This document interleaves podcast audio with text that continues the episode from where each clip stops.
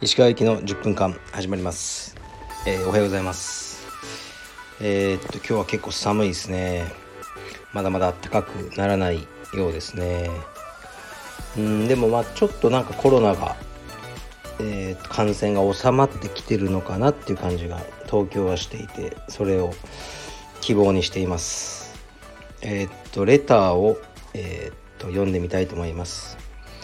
えー、毎回欠かさず聞かせていただいております。石川さんは短期目標長期目標を設定して日々行動していますか？ってことですね。ありがとうございます。うーんしてないですね。長期目標。そうですね。短期目標。まあありますよ。小さなこうなんてだろうな。うーん。例えばこのなんかね T シャツを作ってこれを何枚売りたいとかそういうちっちゃい目標はあの目の前にいっぱいあるんですよね。ああの締め切りあるなとか。でもそんなに長期の目標っていうのはないですね。はい。うんあったって仕方ないと思うんですよね。3年ぐらい先を見たい気はしますけどうん例えばコロナとか誰も予想できなかったじゃないですか。だから長期的な目標を立ててた会社とかそういう個人とかも多分ね大きく方向修正を迫られることになったと思うんですよね。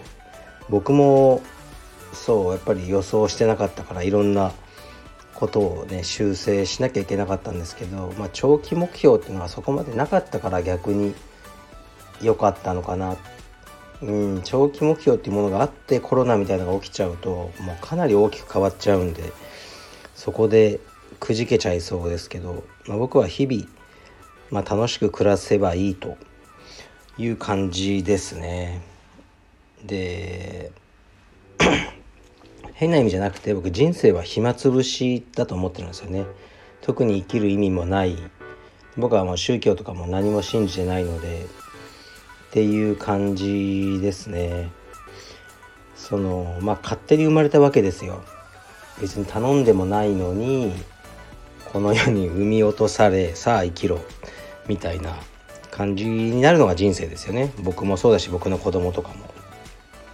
だからねこれをこうねなんか成し遂げてあのとかはねそこまで僕はないですね。そういうのがある人はある人でまた尊敬しますね。はい。からまあ今を生きてますね僕は。道場の道場名と同じですが。なんかやっぱりあの子供の時はこれをね今面白くないし大変だけど頑張って頑張った先に、ね、いつか楽になるんだとかそういう価値観がすごくあの強かったですよね。特に僕が子供の頃とかは、ね、偉い人というのは、ね、苦労は勝手でもやれみたいな。そういうのはあったんですけど、まあ、悪くはないんですけどうん僕はこう今を犠牲にしてその将来をあのなんかのために将来のために今を犠牲にすることはもうしないっていうふうに決めてますね。はい、だから今を楽しんで将来がめちゃくちゃになるかもしれませんが、ね、さして貯金とかもしないで楽しんであのね生きてますそういう生き方ですそうあのまあちょっとねこの話は飛ぶけどえー、っとね僕が最近その好きなあの作家さん作家っていうかまあ著作家ですよね。山口周さんっているんですよね。その人の本を結構読んでるんですけど、うん、僕の今の考えにすごくフィットした、ね、そういう感じの、まあ、新しい生き方のを提示してくれてる人ですね。もし興味があればあのー、読んでみてください。リンク貼っておきます。あとえー、っとねまたレターで、うん、結構変なやつがあって、えー、石川さんはサイコパスにあの会ったことはありますか？であるならばその時の対処法をよろしくお願いします。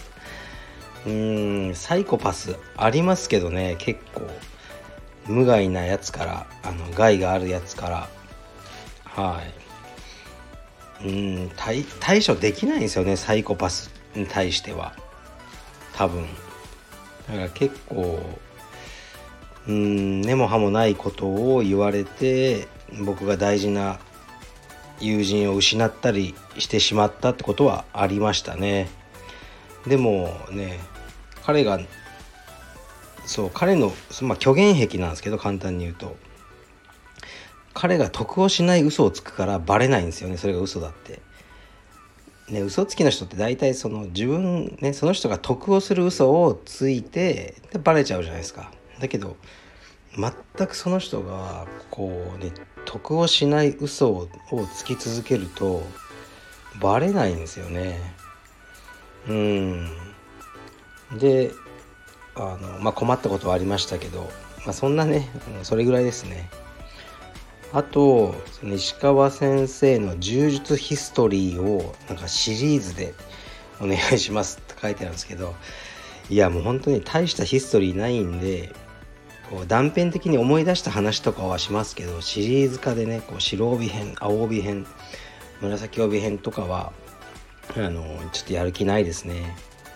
でうん戦績とかって僕はその一応プロの、ね、充実のあの黒帯であるならば黒帯アダルトの戦績以外はもう無視でいいと思うんですよ。まあそうだと思うんですよね。トップ選手とか。もうそのあのトップ選手の紫帯でなんとかとか言わないじゃないですか。そういう枕言葉いらないんですよね。あの何年の何級優勝って言ったらそれはもう黒帯アダルトのことなんですよ。えっと、僕は思ってるんですね。僕もそうあるべきだと思ってまあ充実のキャリアを積んできたんですけど、えー、まあほんと黒帯のアダルトで、うん、そんなに試合ができなかったんですよね。まあこれまたね多分次回ぐらいに話そうかなと思うんですけどあの、まあ、ちょっと挫折しちゃったんですよねそこは。だからまあね紫帯とか茶帯とかで、ね、世界大会入賞したりとかそういう思い出もありますけどまあ、語っていてなんだかなっていうのあるんですよね。うん、もちろんあの大変ですよ今はもっとレベルね高いと思うしあの色帯えね青帯とか紫帯茶帯とかでえー、っとすあの、ね、大会で勝って戦績それ全然すごいことですよ。でもこう本職の黒帯ねその職業充実家でもう黒帯になってる人であるならば黒帯アダルトの戦績のみで語りたいですよね本来は。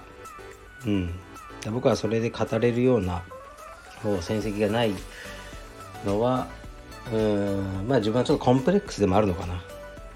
うん。はありますね。だからそんなねこう僕の色帯ヒストリーとかをね白帯でどうとかね まあ面白くおかしいエピソードとかはあの話しますけどね。そこまでねあの深く話すつもりはないですね、でも充実会がそれ変わってきて僕はアメリカで充実やったその時のねこう話を知りたいとかこう昔の充実会ってどうだったのとかあのー、そういうねあのはあると思うんで皆さん知りたい気持ちは。そういうのはねあのお話ししていこうと思うんですけど。はい。っていう感じですね。はい。今日はちょっとねあのこれから仕事をして、まあ、昼間また息子とちょっとできれば遊んでそれから息子と娘を、え水泳教室に連れていくと。で1時間もう待ってるだけなんでちょっとジャージとかで行ってその1時間あのね、走ろうかなその代々木の体育館の周りをそういうふうに計画してます。はい。じゃあ皆さんも良い一日をお過ごしください。失礼します。